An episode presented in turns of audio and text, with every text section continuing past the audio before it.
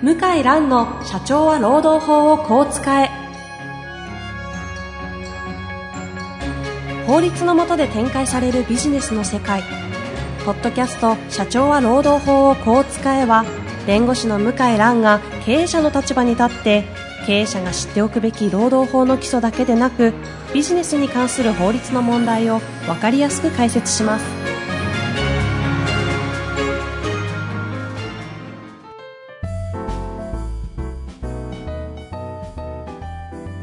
こんにちは、遠藤和樹です。向井蘭の社長は労働法をこう使え。向井さん、本日もよろしくお願いいたします。よろしくお願いします。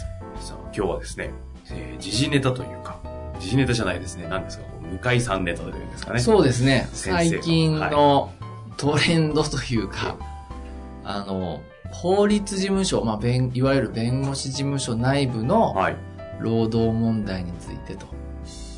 うちじゃないよ。うちじゃないから、起きてたら話さないんで。それ内部の話して。告発じゃないですか。もう身を削るネタではないんで。告発じゃない。はい。楽しみですか。はい。え、でも弁護士内での労働問題、はい、あるある。ある。あるある。弁護士って、まずそう前提ですけど、はい。基本的にあの、社員っていうよりも結構個人事業主で、組んでて、そうそう、契約を社員として、おっしゃる通り、おっしゃる通りっていう形が多いじゃないですか。うん、個人事業主の契約書を交わしたりしてることが多いけど、実態はお客さん持ってる所長先生と、えー、もしくはパートナーと、はいはい、その下で働く人には歴然とした差があって、うんうんうん、でその関係が悪化したりすると労働問題が起きるんですね。具体的にはどんな感じなんですか？あの昔、昔から事務局員さんの問題って昭和の時代からあるんですよ。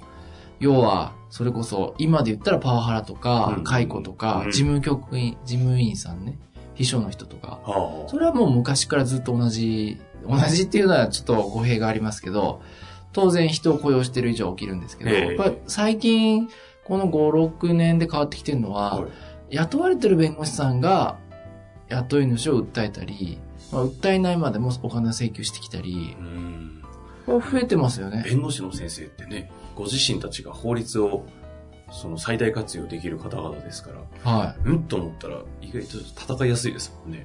もう実際はもうすぐ訴えたら簡単に行動、まあ結果はすぐは出ないけど、訴えるのは行動的には簡単ですよね。法律分かってるから、そのもとに事実も集めるの結構。そう。心理的にはね、ええ。心理的にはちょっとハードルはありますけど。まあ、という感じで、最近増えてるんですか？うん、増えてるなぁと思うなぁ。具体的に、その、どういう形になるんですか？具体的には、要は、例えば雇用をしますよね。はい、で、うちの業界も、もう弁護士のなり手が減ってきてるんですよ。ええ、あの、受験者数が減ってきて、で、合格者数も減ってきてるんですよね、うんうん。で、あと、弁護士になっても企業に行っちゃうんですよ。会社。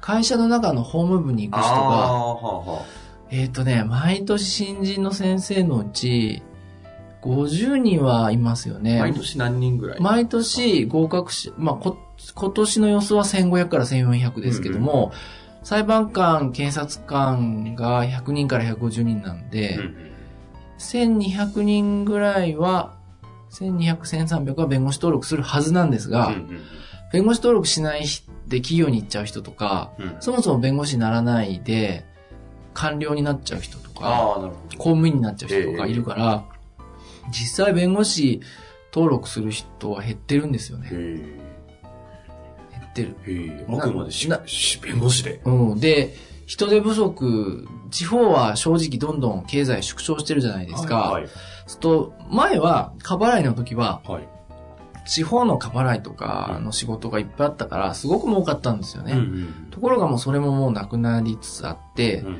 あとはもう、まあ、離婚とか交通事故とか、もうそういう一般民事になるんで、こう地方に行きたがらなくなっちゃったんですよね。うん、だから地方なんか本当に人は来なくって、すごく困ってる、うん。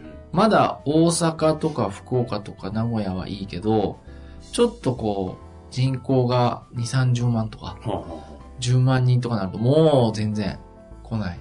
いないんだ。いない。えー、そうすると当然来た人採用しないといけないですよね。うんうん、選べない。選べない。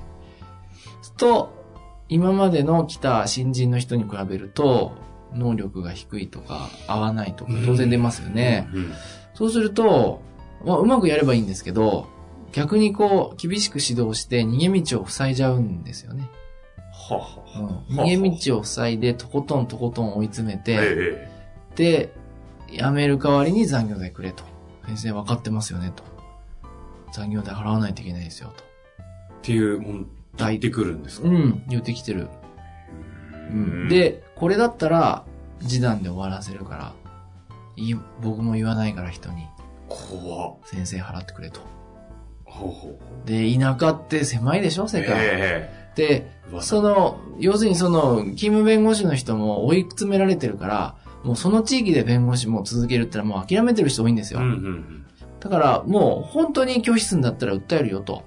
で僕は全然構わないと。なんか捨て身ですね、うん、失うものはないよと、えー、昔は独立できたからすぐ僕の頃はすぐとは言わないけど仕事はならなかったんで、うんうん、いちねんにねんで例えば所長とぶつかっても飛び出してなんとかやれたんだけどもうできないから、うんうんうん、だから追い詰められちゃうんですよね。へー。で追い詰められると何をするかって言ったら所長を攻撃するわけです、うんうん、まあ慰謝料代わりですよね。あとね退職金とで払ってますよね。結構意外とねあの打たれ弱い弁護士の先生普段法廷立ってるのにうんそうなんです。だからもうファイティングポーズ強そうですけどもうお金払ってる事例が多いですね。へー。裏ではそんな事実が意外とあったりするんですね。あるある。特に地方で。ある。へー。東京もありますよ。っていうセミナーを弁護士さん向けにされたんですか？そう。あの、セミナーっていうかまあ ディーブイディー 収録ですけど。あ、そ、そんなコンテンツが。そんなコンテンツが売れる。あるんですか？売れるということで、えー、企画があって、はい。はぁ。はい。それってでも弁護士の先生、の話ですけど、はい、なんか似たようなことになりそうなケースとか結構多そうですよね。この時代あんまない。あ、多いですよ、うん、追い詰められてやっぱり行動するっていうパターンが多いと思います。まあそのいわゆる人に仕事がつく関係、修行系のものとかだと結構そうなりがちな感じ。それこそあのお客さんをちょっと持って行って独立するとかできるだけの実力があればいいんですけど、えーえーえーえー実力がないともう所長を攻撃するしかないんですよね。でまあ示談に持って行って慰謝料代わりに退職金を取るぐらいの感じでそうそうってなっちゃうそうですか。でそれが起きるとね、うん、所長先生って人雇いたくなくなるんですよ。あ、心理的にそうきますよね。でもう人雇えないと結局仕事が増えて、はい、他の弁護士に幸せが来て、うんうん、辞めちゃうんですよ。きつくなって悪循環だ。そうすると事務所が崩壊するんです、ね、うんって言って、まあ、弁護士人生のまあ挫折っていうかね事務所があれなんでこの先生一人でやってんだみたいな、うん、あれ何人もいっぱいいたのになんだこれみたいなたまにあるんですけど、まあ、理由はわからないですけどそういう理由であることも多いです。へー。そうなんですよ。結構弁護士の先生たちもそうですよね。雇う方々が法律の専門家ですからね、うん、敵に回したら法律でしっかりと勝負できますもんね。勝てないですよね。そうか、勝てない。弁護士の先生の雇用って大変ですね。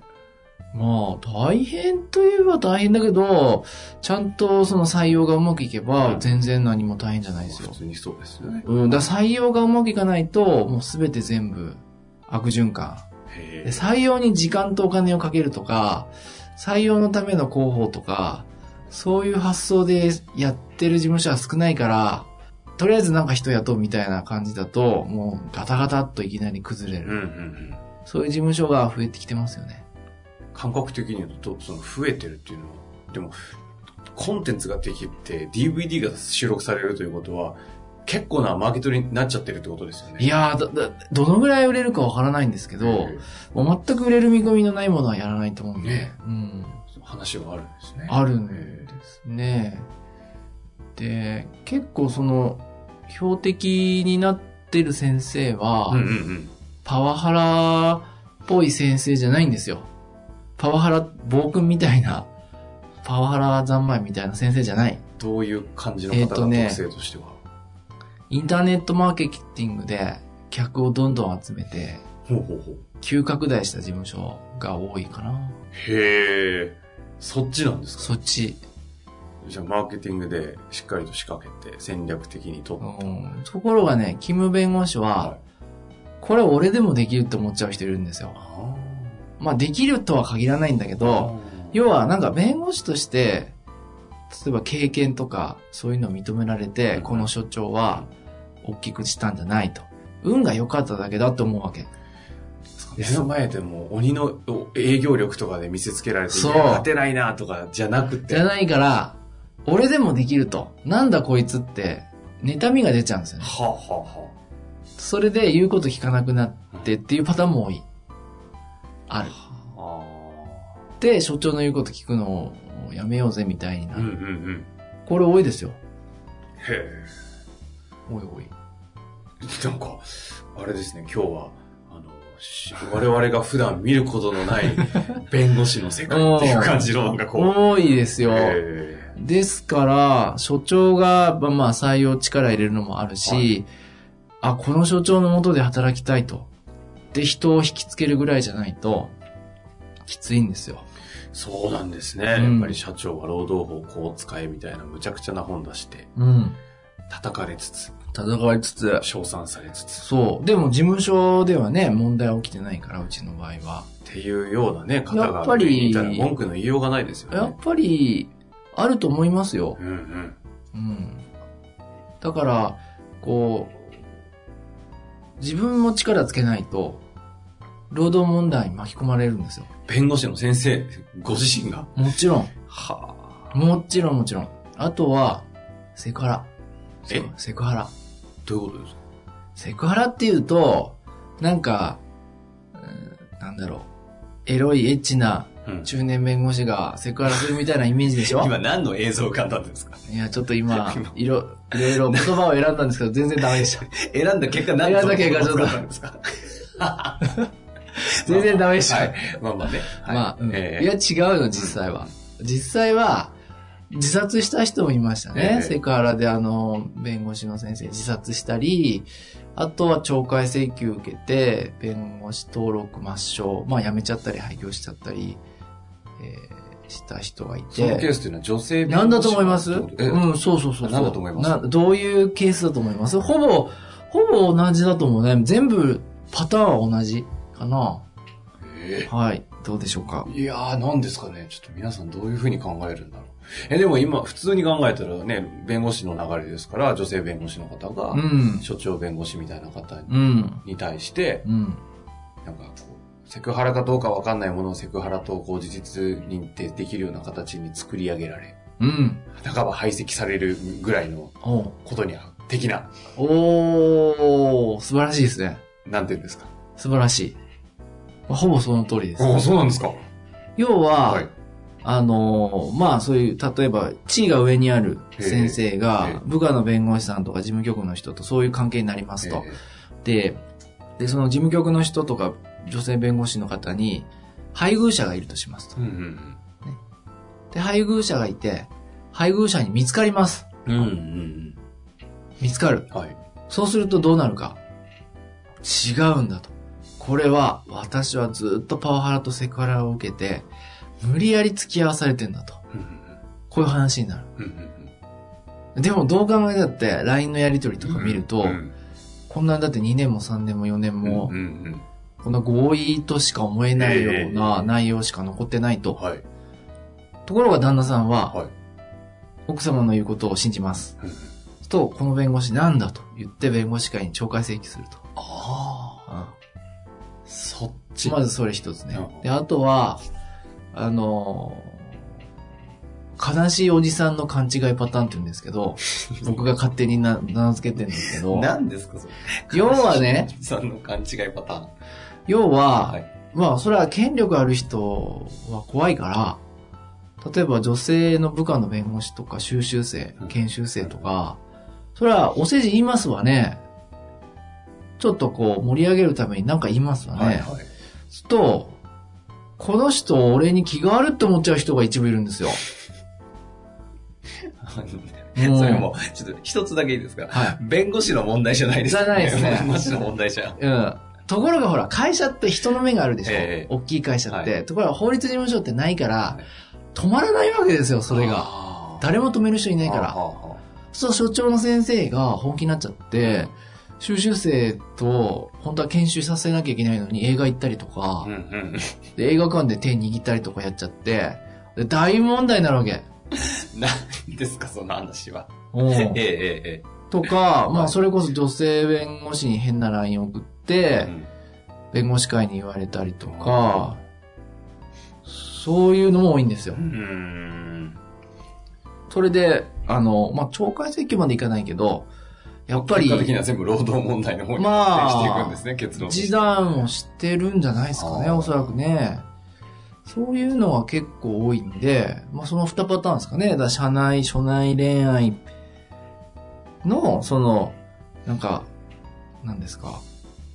責任転嫁型みたいなのと、ああ、責任転嫁型。悲しいおじさんの勘違い方。この二つ。今のお話は途中からあの弁護士でよくある労働問題というよりもこう今この時流特にそういった問題厳しいというかこう取り上げられて安いですし、ね、iPhone とかですとこうキャプチャーとかもいろいろ残ります。そう。その起き誰もが起きやすいって話ですよね。もう。だから、二人っきりで夕食とか、あの、食べるとかも絶対ダメですね。へー。ああ。だいたい、セクハラで地位の高い人がおかしくなってって、事実上辞めざるを得なくなったのは、そう、悩み相談とか、そんな感じなんですよね。悩み相談で一緒に食事して、みたいな。そっから始まっちゃうから。なんかそういう女性がいるんですよね。なんかそういう悩み相談。もうそれ別の人に、悩み相談したらいいと思うんですけど、男性の上司にしちゃう人がいて、そうですよね。やっぱりその経営者も上に立つ人間ですし、弁護士の先生たちはもう社会的にいろんなものをね守ったりする上で、上という言い方がいいのか分かりませんが、ある程度ねその上に立つ方々ですから、うん、しっかりとその辺はね、なんていうんですか、お前はもうなんか人徳教育みたいな話じゃないですか。まあまあ人徳っていうか、所内でそういうことはやらない。ええ。で、あとは、勘違いしないと。うん。ええ。勘違いしないは難しそうですからね。うん。かいやー、難しいですか、はい、勘違いしてるときは勘違いに気づかないですからね。ああ、まあね。まず、あの、昔、僕が聞いた弁護士会の倫理研修で、セクハラ研修で、すごいなって思ったのが、はい、普通なんかセクハラ予防ビデオとか流すじゃないですか。そうじゃなくて、若手の、若い女性の弁護士登録した先生がつかつかと来て、すみませんと、私たち未婚の女性は、妻子ある中高年弁護士は恋愛の対象じゃありませんと。だくれぐれも期待とか持たないでください。終わりでお断りです。っていうふうに、えってことですかそれを。いや、要は、あんたらモテないよと。うんうん、勘違いしてセクハラすんなよと。そら、給料もらってっから。それ事前に言ってきたんですか？だから研修の内容。へー。いやいや、確信ついてるよ。いや、そうですけど。いやいや、夢も希望もないんですけど。夢も希望もない。うん、本当ですよ。誰がそんな、妻子ある中高年のおじさん好きになるかと。ね、それはドラマとか夢とか妄想の世界で、うん、漫画とか、うん、島工作とかの世界になって、島工作じゃないから、うん、それは、幻ですと。勘違いですと。うん。ああ、正しいなと思いましたね、それが、で、その倫理的な勉強会みたいな。勉強会ってことで。いや、素晴らしいよ、主催者。もう、頭いいなと思って。だって、あんなビデオ見たって、俺関係ねえと思って見てるでしょ。それよりも一言。うん。あ、モテません。モテません。モテません。モテません。キモいみたいな。全員無理みたいな。以上。以上。これが、これが真実。勘違いするなと。だから、ちゃんと仕事しなさいと。うん、やるべきことやりなさいと。うん、すごい怖い話ですね。こ怖いですか？いや、僕すごい親切な研修だと思う。そうですけど、怖いというのは夢も希望もない、ね。夢も希望もないよと。真面目に仕事しろと。はい、浮かれた気分でいるなと。何ですか今日のこの回、すごいですね。いやいやいや、これ、これでも面白いじゃないですか。あ、いや確かに、うん、なかなかこういう話してくださらないですしね。面白いと思いますよ。で、いやだって破滅してる人いっぱい見てきてるから、うんうんうん、こういうところってね、あの表には出ない話ですからね、うん、そのできる範囲の中でお話をいただきましたが、またねちょっとこういったギリギリギリギリの回。いやいや、全然とあります。余裕です。全然良いです。はい。まあ、というわけで、弁護士の先生たちが抱えている、意外と知らない我々の裏の話とか、はい、おじさんの勘違いの話と、はい、いうことでね、やってまいりましたが、はい、ぜひ、皆様、お気をつけいただいて、はい、しっかりと仕事をしましょうって感じですかね。はい、というわけで、はい、そうですね、向井先生、本日もありがとうございました。はい、ありがとうございました。